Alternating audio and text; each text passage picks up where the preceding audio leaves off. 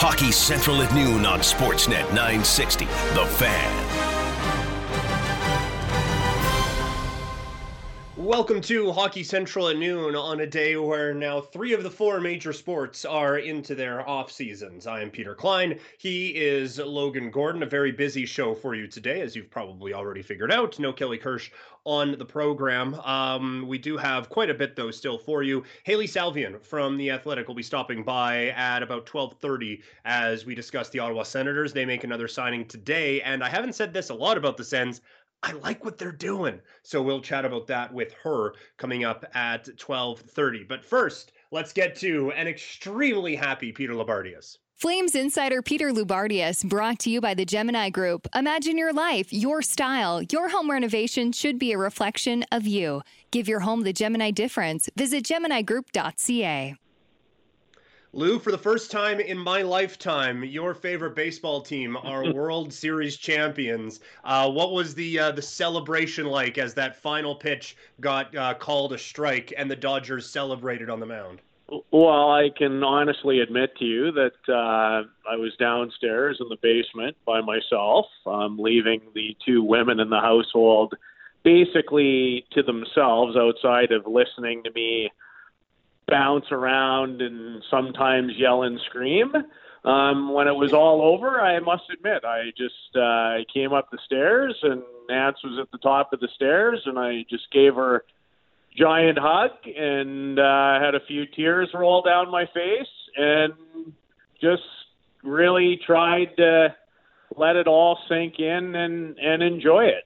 So um, feeling a bit of a glow as a result today. And you know, it's it's funny because I study everything. You know, I think about everything. I study everything. I study kind of everyone. And um, you know, I, I as a kid, like I loved I loved that team, and I and I loved that team since I was like seven years old.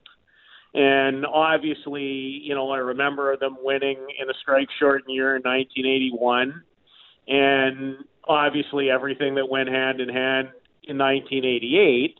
I probably haven't, guys, had the same type of love affair um, over the last 10 or 15 years that I once did. You know, you're older, you're busier. You know, I have I have a child, and you're married, and I have a stepdaughter, and you know, so so your world changes a little bit. But um, it was the last three games in particular.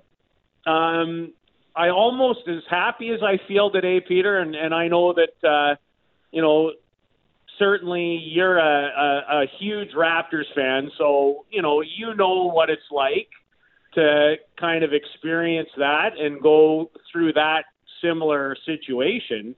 But you know it's you feel good, but I, I got to admit, I almost feel relieved. almost mm-hmm. feel re- yeah. a, a sense of just I'm happy. Um, you know, it was it was fantastic. But I'd be a liar if I told you that I I sit down in front of the TV and enjoy every pitch. Like I just it's it's it it frankly, to be honest, it means too much in some ways. When it gets to that level. The the difference that I've made over the years is um, now I'm trying to really enjoy the good stuff, and the bad losses they still sting, but I'm, I'm trying to do a better job as I get a little more mature to let the let them go a little bit sooner rather than oh, I, I could we could do a whole segment about you know the the Gary Anderson. We've talked about that over the years. Um, you know, there's the the the incredible loss that I felt in 2004 being in Helsinki, Finland, and watching Canada's 3-1 lead go by the wayside to the Americans at the World Junior. Um, you know, there's there's been a few for the ages like poor Sam Cosentino having to travel from Edmonton back to Toronto after you know Brett Favre throws a terrible pass, but more importantly, I was PO'd because people forget sometimes that the Vikings, somewhat like the Saskatchewan Roughriders in that 2009 game against New Orleans, you know, they had too many guys in the huddle and had to move back five yards, which they were in, you know, good field goal range before they did that. So, um, the long, usual Peter Loubardias way of answering. It was uh, it was a good night. Yeah, no, and it's, and a, it, and, it's, it's a, and it's a good day. Yes, and um, you, you, mentioned the, the Raptors and the re- relief that I felt, and another sort of parallel is that a lot of the talk after the Raptor one was from non-Raptor fans was about who wasn't there when it was Kevin Durant and then Klay Thompson goes down with an injury. And while there is a lot of talk about what this means for Kershaw, what this means for the Dodgers as a franchise, a lot of the talk coming out of that game wasn't necessarily, oh, wow, look at the Dodgers. It was, huh, Kevin Cash really pulled Blake Snell while he was dealing. And that has led to the analytics Ooh. debate once again. Um, it, it's I, I, don't know if the, the two sides are ever going to find a, a happy medium in, in, this debate, Lou. But um, once again, last night, analytics at the forefront of the sports debate. Well, you know what, Peter, it it, it sure is, and like you said, and and it's one of the reasons I enjoy having these conversations with you as someone who's younger, but I find you know your takes to be incredibly thoughtful and with an ability to get to the middle ground, which, let's be honest, um, I think we live in a world, forget about last night's decision, that's never been more polarizing. Um, you know, it's, I think it's hard. Think about COVID. Think about, you know, what's happening in the United States leading into an election. You know, like these are really hard, polarizing times. Um, so as much as now it's about – you know, analytics and listen, you know, my take and and it was interesting to hear different broadcasters when I sat up in the wee hours of the night, you know, watching a lot of even Major League Baseball um, television. You know, I, I thought Harold Reynolds in in many ways put it best. And here's what I'd say to you guys. I don't truly believe that Kevin Cash believed in the decision he made. I don't. I don't think mm-hmm. he was brought up that way. I, I don't. I don't think if he truly felt like it was his decision and only his decision, and that he won't wouldn't potentially pay a price for it, that he would have done it that way. But but that's where we've gotten to um, in sports. Um, listen, I, I'm, I'm not going to tell you I'm a lover of analytics. I'm not a lover of analytics. I've never been a lover of analytics. However, however, I'm also not going to be a person that says that they don't have a place and that they're not somewhat important in terms of allowing us how to evaluate. But didn't you just say to me about middle ground? Yes. And and I'll tell you what what hurts me as a long time lover of sports about where analytics has taken us in many ways. It's ruining sport it's ruining in part my love affair of sports. It is. I I can be honest. I really can. And it's because now every single thing requires some chart and some number and some form of analysis, which really goes hand in hand, not just with sports, but with how we look at everything. And and what really hurts my heart, Peter, in all sincerity, and I see it in our business, I see it everywhere. And and frankly, as much as I'm not a huge fan of analytics, they're not going away. And I don't want them to go away. I really don't because I can appreciate for some people that are analytically driven that it has maybe added more sports fans that we didn't have before. What I hope coming out of nights like last night is because the one thing I find is people now seem we all now have a number. data. Peter, in our world, data seems to mean more than people. Everybody has Twitter followers. Everybody has social media accounts. Everybody gets to look in on what everybody else does. And they get to form an opinion. And as humans, we've always done that. The difference is in the social media era, which has lots of great intention and great execution. What it has done now is it has opened the door for everybody to be able to look in on everybody else, have an opinion, and whether sometimes it's incredibly informed or maybe it isn't. So we've kind of supplied people with just enough information to be dangerous. And in some cases, harmful.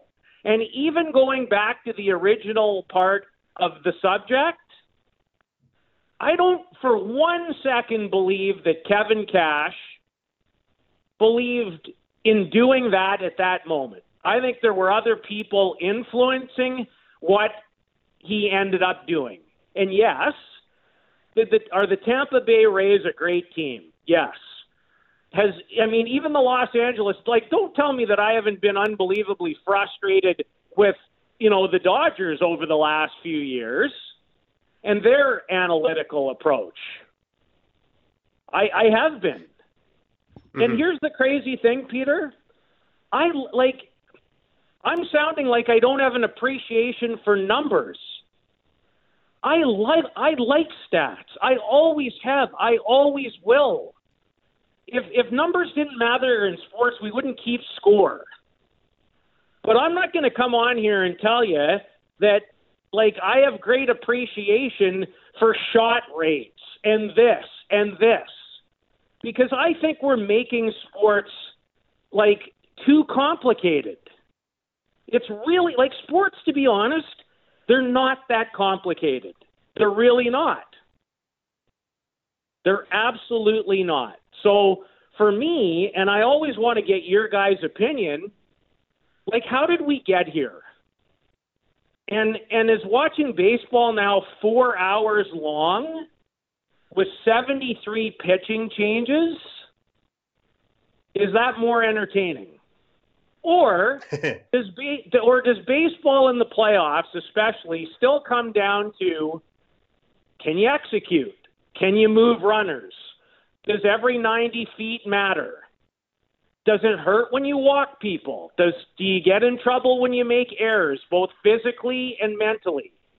Do clutch hits matter? Like to me, it's and I know I'm the old guy in the room, and I'm not opposed to learning. I've been learning about sports my whole life. It's all I've done. But I'm not I'm not about learning numbers. I'm about learning sports. And as long as people play the games, I don't want to lose the human quality.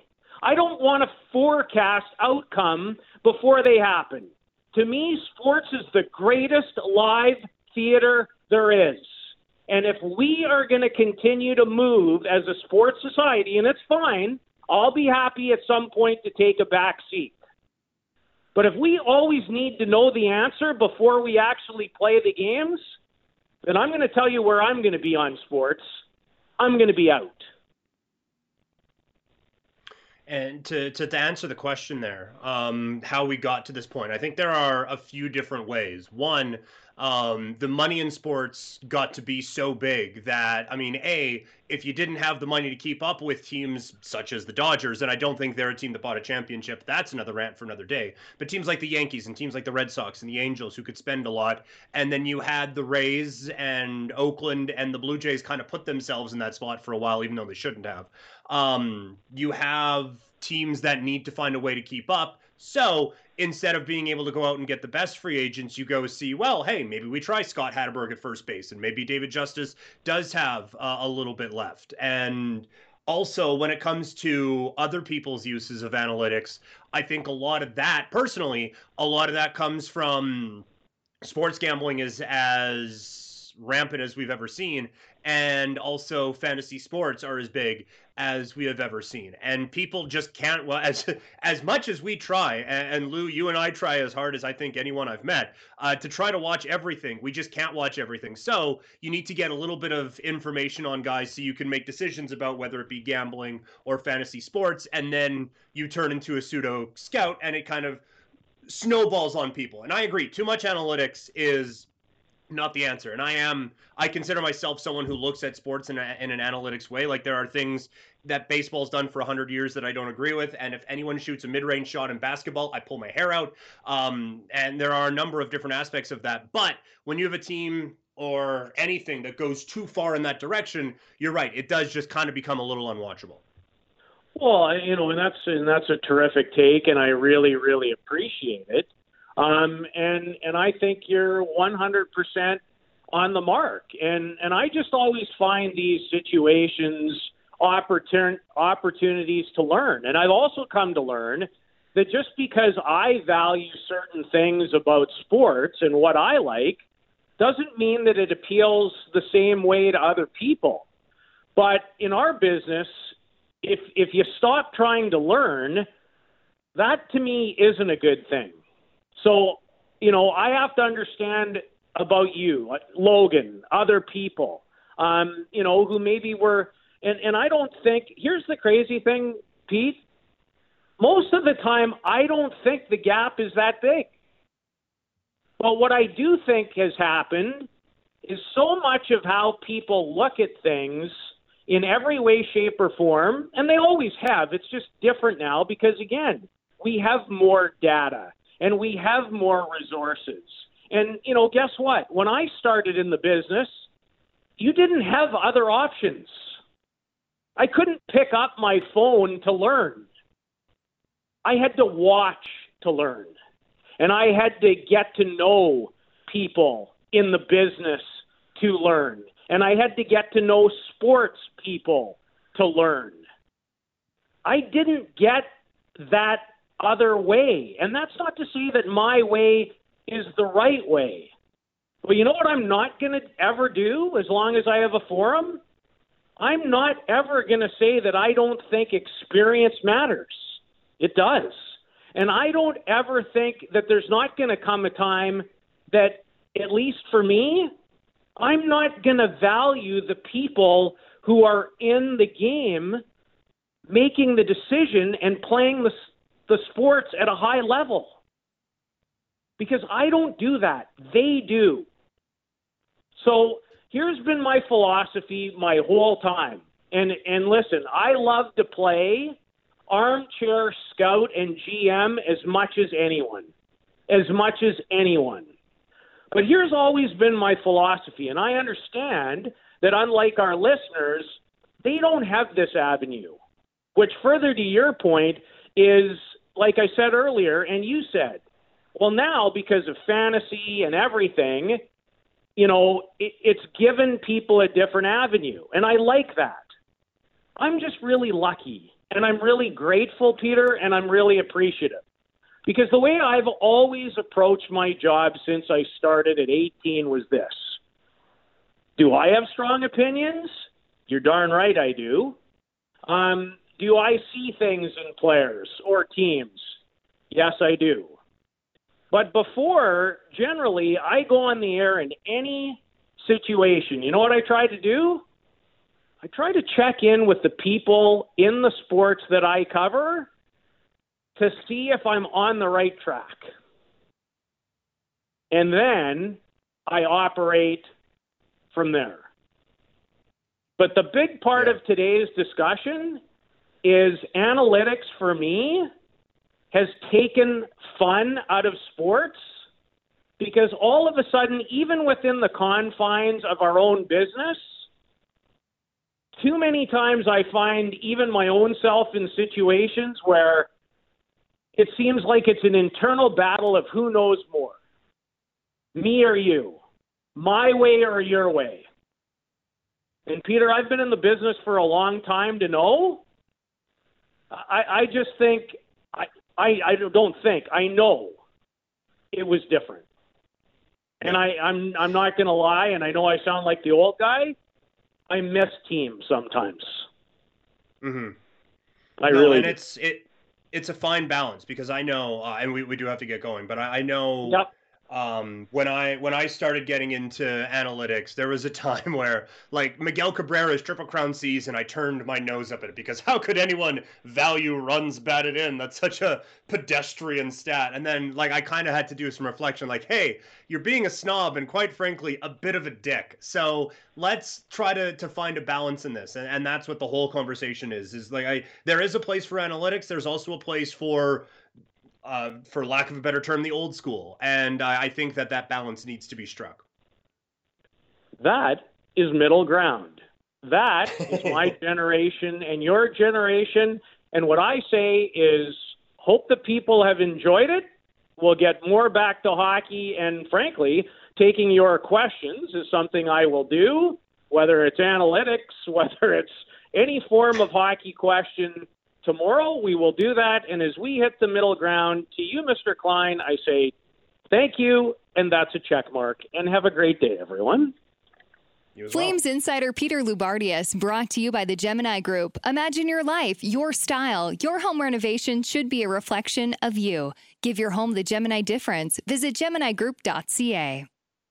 So yes, all your launch angle questions tomorrow, um, as we do a phones edition of Hockey Central at noon. No, the analytics debate is an interesting one, and one that I have been very far on one side on and very far on the other side on. And as we have seen, I would suggest in the current political climate, the further you get to one side, the worse it gets. Uh, time for us to take a break. When we come back, the Ottawa Senators are doing really well this offseason. And that's a strange place to be in because they have been a laughing stock for a while, but this has been a really smart offseason for the um this has been a really smart offseason for the Ottawa Senators. We'll get into it with Hailey Salvian from The Athletic next here on Sportsnet 960 The Fan. Hockey Central at noon on Sportsnet 960. The Fan. Hockey Central at noon. Uh, no Kelly Kirsch today. Peter Klein, Logan Gordon with you. The Ottawa Senators are working their way into the winner category of teams for the offseason with another uh, smart signing, I think, today. Alex Galchenyuk, a one year, $1 million contract. To help us break down the Sens offseason thus far, it is Hailey Salvian from The Athletic. Hailey, how are you today? I'm doing well. How are you guys? Doing well, thank you. Uh, as I said before, another, in my opinion, smart signing by the Ottawa Senators with Alex Galchenyuk, uh, one year, $1.05 million. Uh, before we get into some of the other moves and what it all means for Ottawa, uh, what do you make of the, the Galchenyuk signing and his fit with the team? Yeah, well, I think just looking at the, the term and the dollar, it's a it's a one year one point or yeah one point zero five essentially one year one million dollar deal. I think you know with that kind of a contract, the only downside here would be you know Alex Galchenyuk potentially blocking one of the younger players that potentially could have cracked the lineup. I think with Galchenyuk in the mix, uh, either up the middle or on the left wing, I think it's debatable you know, which position that he'll end up playing with the Senators and which position is best for him. I think, you know, really it's it's a low risk, high reward deal. And and again, the only downside would be, you know, there's going to be a, a bigger training camp battle, I would say, for for really only one spot, depending on how things play out with some of the Sens prospects. But yeah, I think it's a it's not a bad deal. I think certainly if you know the Senators losing Anthony Duclair, this is a very similar um, replacement here in Alex Galchenyuk on the left wing as Anthony Duclair, and, and it's a similar kind of reclamation project, I would say. And this is the interesting part of rebuilds now, right? Like it, it's one thing to trade everything that's not staple to the ground, get as many draft picks as you can, but now it's that balance of how many of the kids do you play all at once? How many, for lack of a better term, adults in the room can you have? Like this is this is now the tricky part of the rebuild, where now the the development of these guys really matters, and and how how much can you give to them and how much do you still need to have some veterans around? I, I find that tightrope walking very fascinating in the NHL. Yeah, definitely. And that's probably been the biggest conversation I've seen online, whether it Sens fans or Sens media members like myself. It's looking at, okay, so what does this mean for the prospects now? And uh, there's a, a really big discourse of, you know, you can't just hand Alex Formenton and Josh Norris roles in the NHL next year. They've only had one professional season. Yes, they played great in the American Hockey League. They were both on the all rookie team, the all star team. Josh Norris was rookie of the year. Uh, but at the same time, you can't just hand them a roster spot. Um, but at the same time, you're never going to know what they can do at the NHL level if you don't give them that potential roster spot. So it's an interesting conversation and it's an interesting balance point for the Ottawa Senators. And again, I think a lot of this with Galchenyuk will, you know, a lot of this is going to be interesting to see because we don't know if Alex Formenton and Josh Norris, Drake Batherson, Logan Brown are ready for the NHL. And I think some of the really good uh, measuring sticks that we could have had for these players um, are gone. We didn't get to see these players play in the American Hockey League playoffs. We didn't get to see them down the stretch when it gets really tough in the AHL, and we didn't get to see them in, in rookie camps and development camps. So um, those measuring sticks are gone. So it's really difficult to try to gauge how many of these players are actually going to be ready. Um, so projecting any kind of Senators lineup with these prospects right now without having seen anyone play in eight months is really difficult. So you know, I would probably just say to everyone, we're just going to have to wait and see. And, you know, if, if it ends up being that Alex Formenton had an amazing off season and Tim Stützle ends up playing and Alex Galchenyuk ends up being fourth liner in the press box, that's really not a big deal at all. He, cause he's only making $1 million. Right. It's one of those like it's nice to have the kids. It's another thing to need the kids, and yeah, yeah you, you still you, you can't like you said you can't just throw them to the wolves. And I, I hadn't really thought of the the lack of an American Hockey League playoff for for those players in their development, and even going into next season. It's one thing for the American Hockey League to come out today with any kind of a plan COVID cares not for your plans, though, and how the American Hockey League looks. Like that's it's going to be, uh, I think, a very interesting to see how teams like Ottawa handle. Okay, if the AHL is a bit different, where do we put some of these kids? I, I think next season is going to be fascinating. I think Ottawa probably going to be at the forefront of that.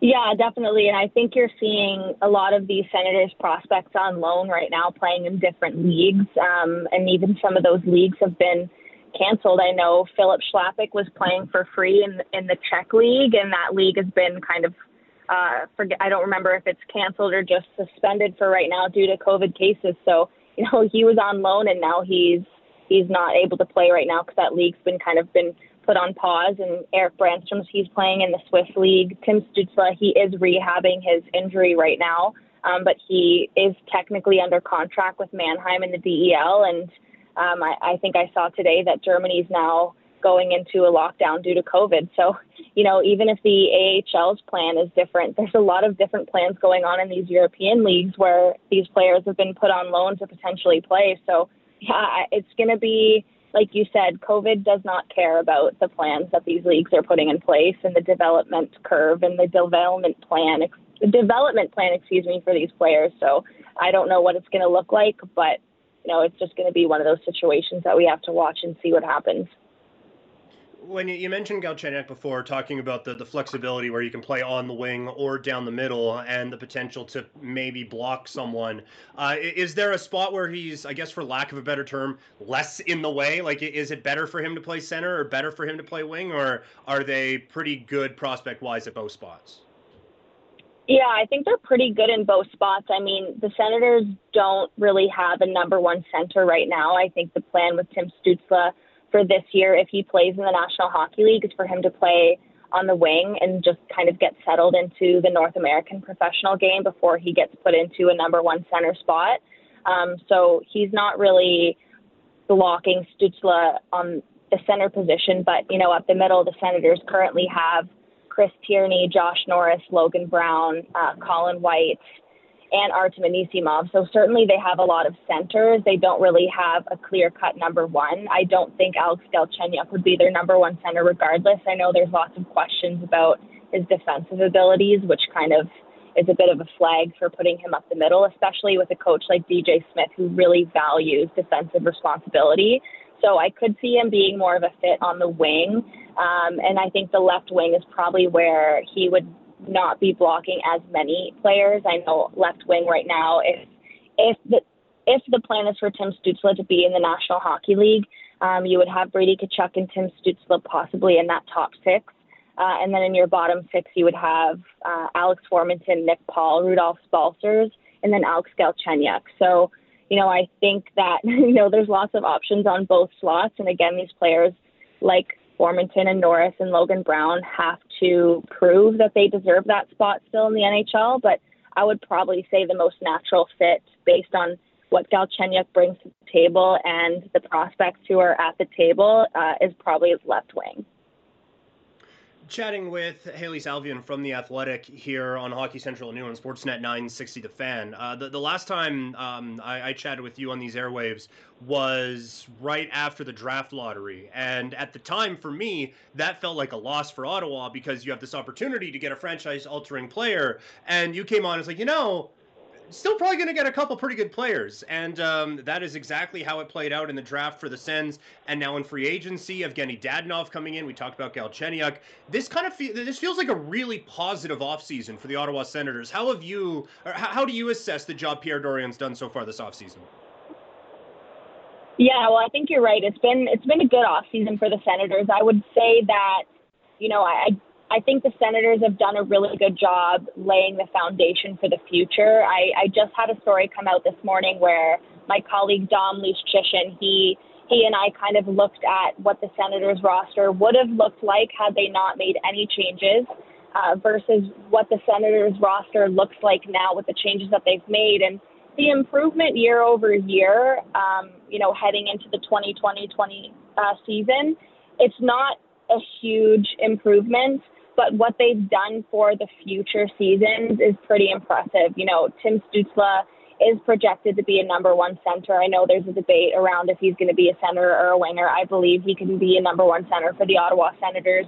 Um, you know, Jake Sanderson is going to be a top four, you know, really good defenseman behind Thomas Chabot, and he's going to add that shutdown defensive element that the Senators' blue line doesn't really have right now. They have some really good prospects in Jacob Bernard Docker, Lassi Thomson, Erik Brännström.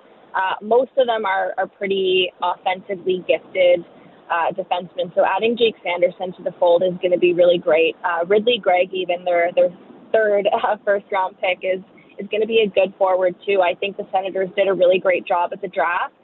Uh, and adding some of these pieces through free agency is great. Um, you talk about insulating your young players with you know, veterans. I think Evgeny Dadonov gives them for the next three years a legitimate top line, top six player who can play up the lineup with Brady Tkachuk and Tim Stützle. I think that's going to be a great top line once, you know, Stützle gets to that point of being a number one center and, you know, locking in Connor Brown, adding Galchenyuk for this one year. I just think you go down the list and the Senators have done a really good job setting themselves up for success in the future anything else on the, the checklist? That we we have no idea how long this offseason is going to be, but anything else on the offseason checklist for the Sens? I mean, I think with the Galchenyuk signing, I would I would probably lean towards saying that in terms of signing free agents, that's probably everything on their list. Um, you know, I could see, you know, just talking about how many options they now have uh, at center on the wing. I, I don't know if there's going to be something where the Senators try to move out some of those bodies that kind of makes the who's going to sit and who are we going to play question a little bit easier. Um, I think that remains to be seen if they do make a move, like moving out. You know, I, I think some people always speculate, you know, are the Senators going to move out Logan Brown because he hasn't taken that spot.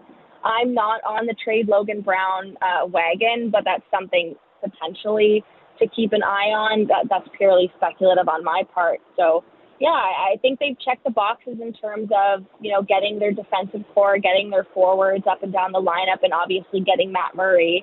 Uh, I didn't even talk about that. That's not an insignificant deal for the Sens. So, uh, you know, I think they're pretty set, but I wouldn't be shocked if they did something else. I'm just, uh, I'm not sure what that could be yet it, it is kind of, I guess, it shows the busyness of this offseason for Ottawa because I forgot about Matt Murray too, and it's like they've done all these things. Oh, and they added a number one goalie. Like that. That's not. Yeah. That's not just a oh, and by the way thing. Um, but no. they, they, still, even with all, even with all this, they still have 13 million dollars in cap space left. Um, they are one of the few teams who has even any cap space remaining. Do you see the Senators being in a position to be one of those teams who the, the phrase is weaponizes that cap space and hey we will take on your bad contract for a second or a first round pick. Do you see Ottawa being one of those teams?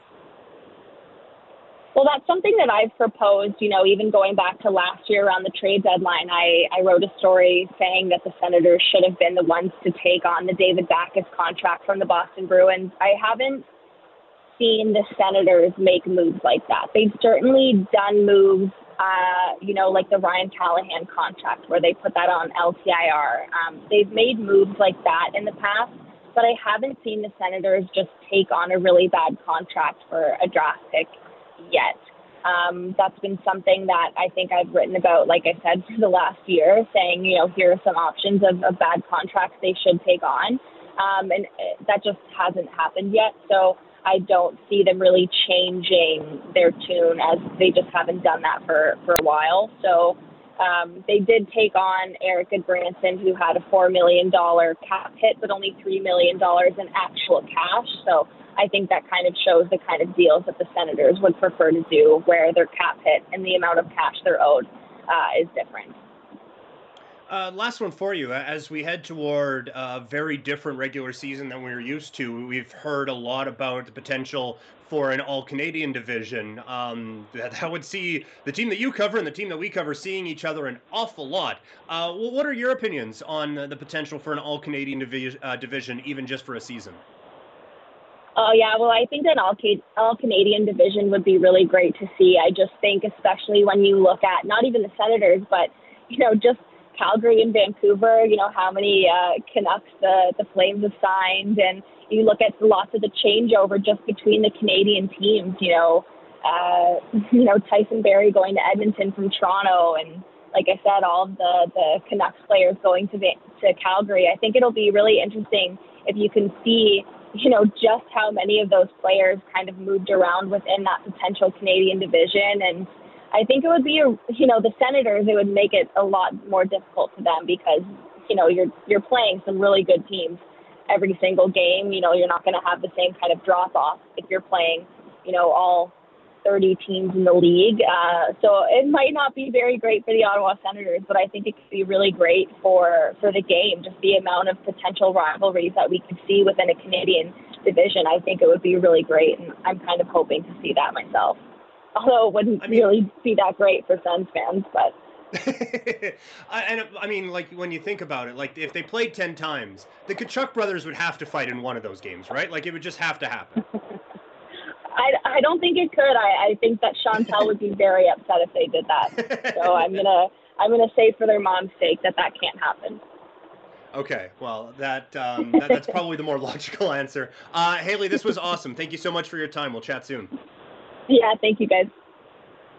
There you go, Hailey Salvian from the Athletic, covering the Ottawa Senators one of I, I, believe one of the more intriguing teams this offseason as one of the, the more difficult things I think to do in sport is to go from all right, we suck. So let's trade everything and just get a bunch of kids and rebuild. And now it's okay how much do you actually trust the kids? And how much like how many veterans do you have to bring in?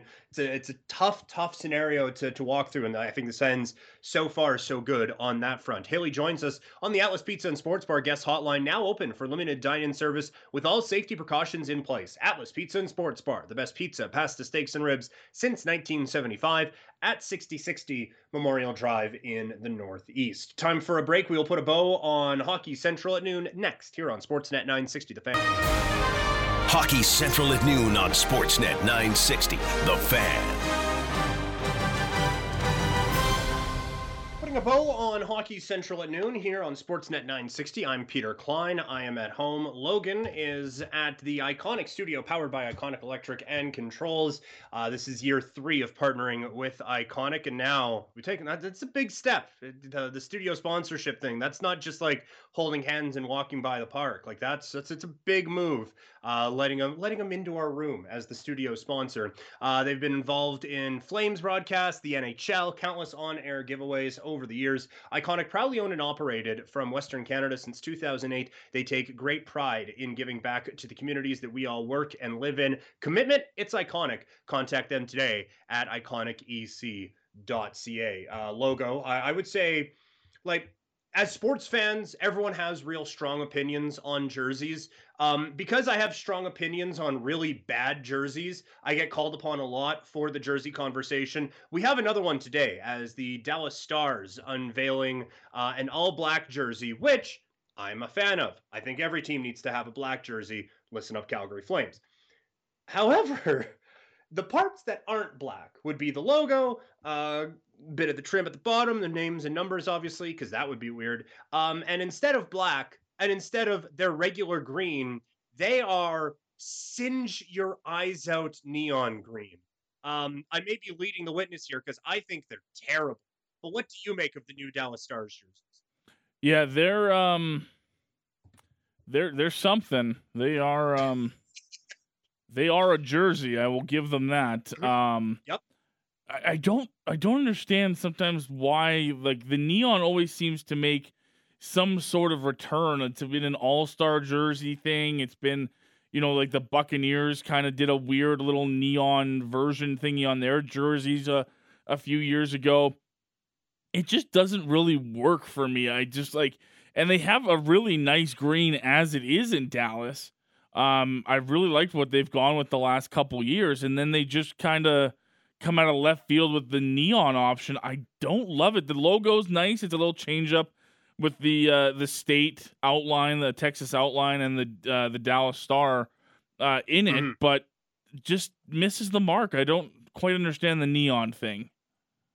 Yeah, and like the green they have is perfect. Like that Yeah. that is such a, a crisp green. I love it. And I saw like I watched the the unveiling video and they have like the neon at the start and then they show the logo and I thought, "Oh, when they take that neon light off of this, this is going to look sick." And then the neon light just stayed the whole time cuz the whole damn thing is like glow in the dark. Like it's yeah, they're they're right they're going right down the right path. And then it's just and neon. It's like so close. But uh, this one definitely getting a, a thumbs down grade from me, and it sounds like you are the same on that one.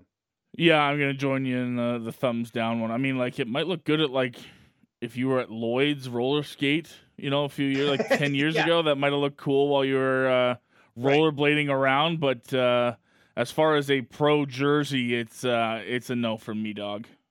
Yeah, when you go glow bowling, that is definitely the uh, the outfit. That Yeah, the you go if you go like to mini golf in the dark, glow in the dark mini golf or something like that, then you can wear that. But you know, if you're out in public in other spaces, don't wear it. Yeah, no, that's um that like if if if you're out like riding your bike at night, that might be good. Like the reflective gear so that people can see you. Like that's a that's a strong one. Uh, a couple texts at 960-960. It's funny. Everything we've talked about today in the jersey conversation gets the most uh, replies. As always. line. Um, someone saying those are going to be beer league team jerseys. Um, the Dallas Stars jersey, the worst jersey in all of sports. Absolutely gross. Look, they're not even the worst jerseys in the history of the Dallas Stars, but I appreciate the passion. Uh, my take is the same for every jersey. As long as you don't call it a sweater, I don't care what it looks like. Yeah, that's one part of the, the hockey lingo that I've been behind on. I, I don't call jerseys sweaters. I call them jerseys. I'm also late on the like calling goals tucks or or all, those things. I'm very like I, I represent the new school aspect when it comes to analytics, and I'm behind on some of the lingo. But I've I've never never been able to get behind sweater when it comes to talking about jerseys. Yet you call it a bunny hug. Well, yeah, because that's what it's called. It's I, not I a have- bunny hug though. It's a hoodie. I bounce I bounce between bunny hug and hoodie. I'm not exclusively. Um, if I start calling it bunny hug, you know I've been in Saskatchewan for a couple of weeks. That's That's Okay. generally where uh, the one that I get caught up on, and now we've gone way off the beaten path. I I can't remember because I lived in Ontario for a couple of years. I can't remember if I'm supposed to call it a cottage or a cabin when I'm out here, and that one always throws me off. The hoodie one I understand, but cottage and cabin, that's the debate that I get caught up in the middle in all the time. It's cost me friendships really, um, as it's a, a very hotly contested debate over the years. I don't think it matters. I don't know that it, I don't I don't know that it matters out here. To some people, it matters. I've never heard I've. I've heard the I've heard people like you go after the Saskatchewanites with the the bunny hug thing and you know be like talk like a normal person, but I've never heard anyone care if it was called a cabin or a cottage. Mhm.